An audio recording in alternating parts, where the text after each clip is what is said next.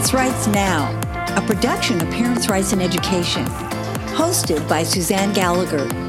We are committed to valuing students, empowering parents, and supporting communities to secure great educations for public school children in America. PRE welcomes all students, families, and community members who care about scholastic success for K 12 public school students. Visit our website, parentsrightsined.org, and like us on Facebook. Our chapters include Alaska, Arizona, Colorado, Idaho, Illinois, Maine, Montana, New York, Ohio, Oregon, Texas, Virginia, Washington State, Wisconsin, and something new Australia. Join us by filling out the form on our website titled Join Us. You will find information regarding issues and information about local and state chapters. Hey guys, today is Thursday, May 26th, and it was only two days ago we first learned of the tragedy in the state of Texas. That small town, Uvalde, has been shaken. But not only they have been shaken, every single parent with a child in school, especially public school, of course, is beside themselves, thinking about the possibility of that happening. What would they do? How would they feel in this same situation? We put out a meme um, and posted it on our Facebook groups where people are highly engaged in what's going on. And the meme reads this way We all grieve and weep with the Uvalde ISD Texas families. With all the hurt, loneliness, and loss during the past two years, no words can express the tragedy of losing a child. What we meant by that was life itself takes first position, doesn't it? Physical life takes first position. And you and I try to understand the unbelievable realization that these parents have, have to deal with and we we we can try to empathize but we honestly can't know what it's like unless you've lost a child to a tragedy like this. I mean violence. We also stated this that no mom or dad can follow this story without grabbing their own children tightly. And with all the problems that parents are dealing with related to K through 12 education, Job number one of our public schools is to keep our children safe. Now, the following days will reveal more information, and Parents' Rights in Education will be watching and commenting. Most of the discussion related to this event, uh, most of the discussion and re- response uh, has been from the left. Uh, they want to, you know, make the case that this, you know, this is all about guns and about guns being pointed at other people. But who points those guns? People point them. People hold them. People put ammunition in the guns and they point them at other people. And in this case, it was a fellow former student, an 18 year old student who pointed the gun. And we are reserving comment on the shooting and what needs to to take place to stop this from happening again. And it, and it may happen again. We cannot stop people from doing bad things evil things. Ultimately we can't as a country unless we put everybody in their house and lock the door. That's not going to happen because evil does exist in our communities. What we need to do, though, is change policies uh, within school systems that will make it more difficult for these kinds of people to enter our schools. Period. But we need more information. So we're going to reserve comments until all the facts are in. Okay. Lots of other things going on in Texas. I want to bring you up to date um, with uh, what's happening in our various states that that are members of our organization. And um, we, we have a new member, and that is uh, New York State. So we're excited about that. A woman contacted us just a couple days ago. She is the mother of a first grader. She has tried making an impression upon her school district by contacting the school board, teachers, administrators, and asking them to remove a book that they are using uh, to teach children about being activists. We also have a situation in Idaho uh, pertaining to a new curriculum called Sources of Strength. They have great names for these, don't they? And then we have some very positive things happening in the state of Texas that maybe you haven't heard about. So here's an update Texas Association of School Boards to leave national organization. More than 20 states have already made plans to leave the national organization after a letter was sent to the Justice Department labeling parents as domestic terrorists. Texas is fighting back. The Texas Association of School Boards is set to leave its parent organization, the National School Board Association, according to the records obtained by the Texas Scorecard, who uh, presented this article. The National School Board Association, and we'll call it the NSBA, made headlines last year following their letter to President Joe Biden and the U.S. Attorney General Merrick Garland, requesting federal intervention in local school board meetings and referring to concerned parents as domestic terrorists. It has since been revealed that the NSBA leadership urged the Biden administration to deploy military forces in an effort to prevent parents from attending school board meetings.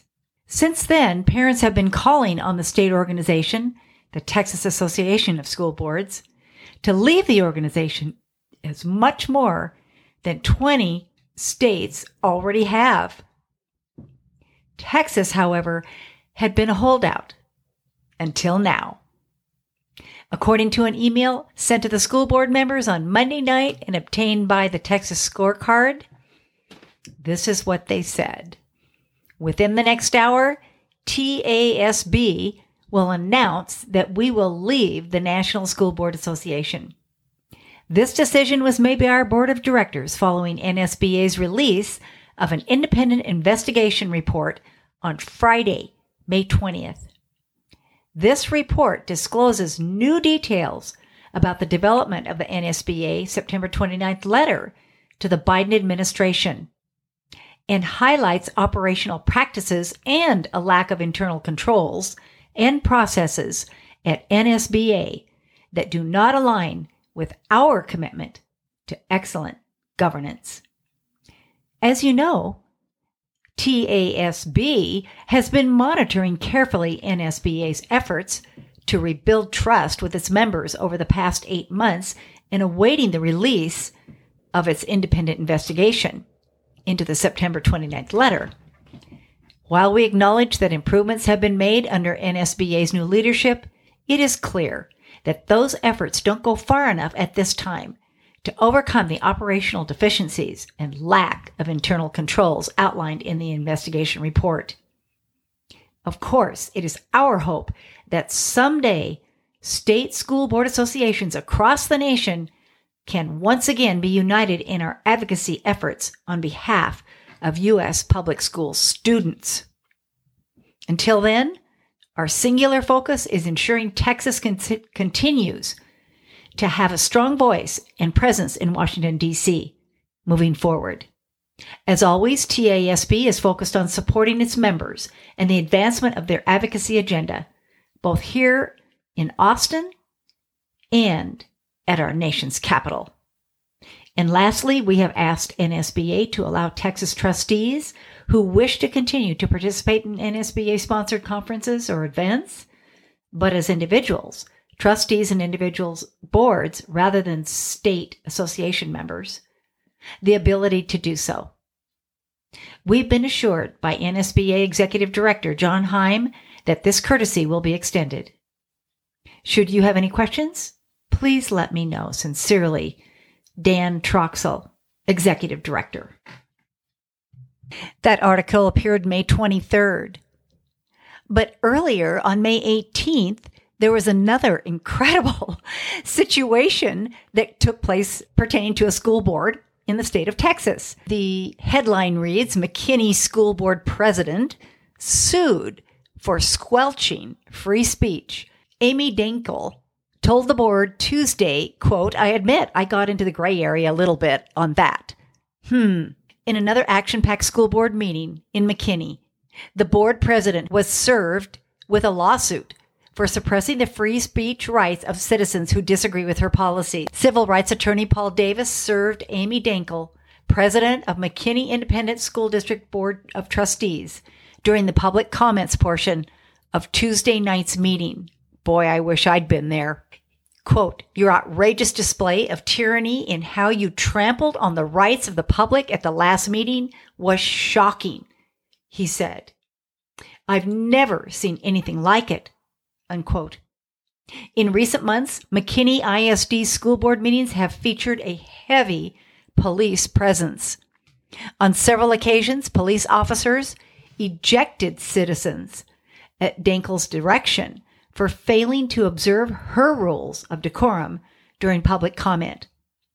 Davis said Tuesday that Dankel's rules placed an unconstitutional restraint on First Amendment rights by disallowing signs, clapping, and comments. He also says Dankel enforced her rules unequally. She directed police to physically remove people who were wearing green supporters of conservative trustee Chad Green, who Dankel is trying to oust from the board. Wow. Quote, those same rules were not applied to people wearing blue, Davis said, referring to Dankel supporters. For that, we have filed a civil rights lawsuit against you, unquote. Kevin Witt is one of the plaintiffs in the lawsuit. During last month's school board meeting, the pro family activists spoke against the district's failure to proactively identify and remove sexually explicit books found in students' libraries. A contentious topic in McKinney and other districts across the state, not only across the state, guys, but across the country since last year. Later in that meeting, Witt was dragged out by City of McKinney police officers for uttering a single word quote, disgusting, end quote, after a local mom finished comments that included excerpts from one of the explicit books. You just read from the book and you'd be censored, but yet they're reading them to our minor children, right? Hmm. Other citizens at that meeting were forcibly ejected by police at Dankel's direction for clapping.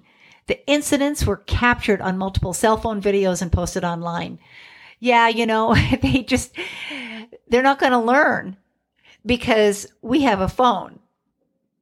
Quote, I showed up, but I wasn't allowed to go in, he said Tuesday. Before I could even get out of my car, the police officer came to my car and gave me a criminal trespass citation. Unquote. The lawsuit also names four McKinney police officers who participated in physically removing people from the April 26 meeting. And it goes on. What's the bottom line? For months, Dankel and other trustees, besides Green, along with Superintendent Rick McDaniel, have downplayed parents' concerns about the harmful effects of sexually explicit materials on minor children and admonish parents to follow the district's time consuming book challenge policies and procedures. They've also conflated challenges to graphic sex and other adult content with objections based on general subject matter. You know, they could just do what they often do with other business where they table it. They could have said, we will suspend the use of those books until we figure it out. But oh no, they didn't. Parents say they shouldn't have jumped through the hoops to get obscene material out of their taxpayer funded school libraries. They point out how other districts have followed state approved policies to remove books that administrators find to be, quote, pervasively vulgar, unquote, or educationally unsuitable. McKinney citizens have become increasingly frustrated by what they perceive as Dankel and other board members' failure to listen to them. And they took action. Dankel acknowledged at the start of Tuesday's meeting that she received questions about freedom of speech after last month's meeting. Quote, I will try to be fair. I admit I got into the gray area a little bit on that. So this week, I received an inquiry from the mother of a first grader in New York City, all on the subject, you guys, of books school boards, parents, and who has the final say. She says, I'm a parent of a first grader at PS 158, and in conjunction with other parents, I was compelled to write this letter of grievance in response to the school administration introducing a book called Our Skin to our young children, and the administration's unjustified refusal to meaningfully discuss such an important topic with parents. They didn't want to even talk about it. While there is merit in teaching children equality education, especially at such a young age, should be free of political agenda in compelling the children to activism. Yeah, they want to activate our kids, don't they? We know that. She goes on. The book is filled with so much shaming and significant inaccuracies that puts all people of color into one category as if they are not individuals. It effectively calls all white people racist and achieves the opposite result of what the school should be teaching our children. In an article published in Capital Tonight on June 17, 2021, the Chancellor of the New York State Board of Regents, Lester Young, was quoted as saying, quote, critical race theory is not our theory of action, unquote. Wow, how many times have we heard that from our school districts? Oh, we're not teaching critical race theory. The article provides that, quote, Young also said that CRT is not taught in K through 12 schools in New York State, and we are not preparing young people to be activists, unquote. However, the curriculum at PS 158 and the book Our Skin in particular runs contrary to the stated position of the New York City Board of Regents. Well, they do contradict themselves, don't they? She goes on. This is an excellent letter from a parent. Just so you understand why there was a significant backlash when this book was introduced to the parents during school meetings in which parents were not permitted to speak, here are some quotes taken directly from the book. Quote, a long time ago, way before you were born, a group of white people made up an idea called race.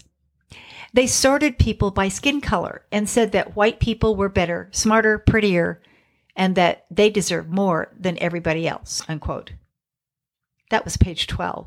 The book continues to say that it is not true or fair at all, but such a treatment plants a seed in the child's mind that white people are not fair. Lacking any sensible explanation, a young child could comprehend. This quote is substantially shaming a particular race they call white people. Just to take it a little bit further, let's uh, look at a quote that supposedly defines racism while being racist in its own definition. That's on page 13. Quote, racism is also the things people do and the unfair rules they make about race so that white people get more power and are treated better than everybody else. Racism happens in lots of big and small ways.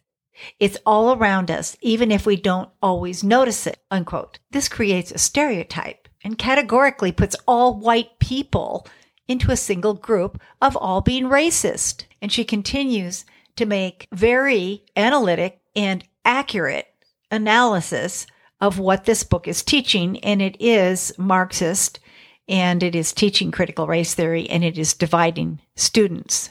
She states, it is absurd to describe racism to children while singling out a particular race. The definition in the book is racist, shows an inherent prejudice, and, and of itself should have no place in public education funded by taxpayers. So, in spite of the Chancellor's declaration that New York City is not teaching activism, First graders are being taught activism. This is what the book states. Quote, all the time, even right now, people are working for racial justice by telling the truth and sharing feelings by treating people the way they want to be treated, by marching in protest, by singing songs that bring us together, by changing unfair rules, by teaching, helping, learning, and listening, we can do it too. Unquote. Young children learn more by watching what you do than from what you say about your beliefs. Racism is baked into the culture of the United States. In order to undo this system, we must actively participate in anti racist efforts. There are so many different ways to get involved. Brainstorm ideas together and start small in your community. For more ideas on ways to empower activism in young children, visit our website. Oh my goodness. And the website is firstconversations.com which in turn is a site promoting the sale of the book. A public school should not be supporting a private commercial venture, and she's exactly right. We are so excited to be working with our new partner in New York City. Uh, she continues on. I'm not going to finish the rest of her her analysis, but she's exactly right, and she talks about um, the country that she grew up in. She says this parents have a right to be allowed to speak in their children's school administration and should not be silenced, which they are doing in that school district. They're not being allowed to speak uh, during the Zoom calls that they call school board meetings. This is a public school, taxpayer funded, and should not be permitted to completely shut down open discussion about our schools our, about our children's education. The schools should be required to abide by the federal and state constitutions and basic principles of allowing parents to speak about concerns they have regarding their children's education.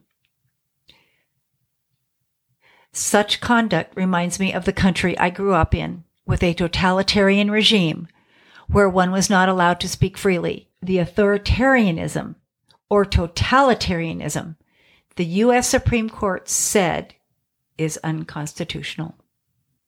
Public officers, PBO Chapter 47, Article 7, Item 103, is known as the Open Meetings Law, except uh, Public School 158 has a total disregard for it. She's right. The Open Meetings Law. This school board, this school district can be sued. The New York City Board of Regents publishes many statements about civic readiness, including, quote, demonstrate respect for the rights of others in discussions and classroom debates and how to respectfully disagree with other viewpoints and provide evidence for a counter arrangement, unquote. Something Public School 158 feels does not apply to them as these children are very young and the rights of others in discussions equally applies to the parents of these very young children. They want to teach respect of others, yet show total disdain for the viewpoints of the parents of these young children when it suits their own political agenda. And she encourages the district by saying, please take action to require this school's administration to immediately set up a forum and allow for public discourse. So our Parents' Rights in Education new chapter leader, all she's asking is for public discourse. All she's asking is for her understanding of the open meetings law, stating that people have the right to voice their opinion. They have a right to have equal opportunity to have a say about their child's education.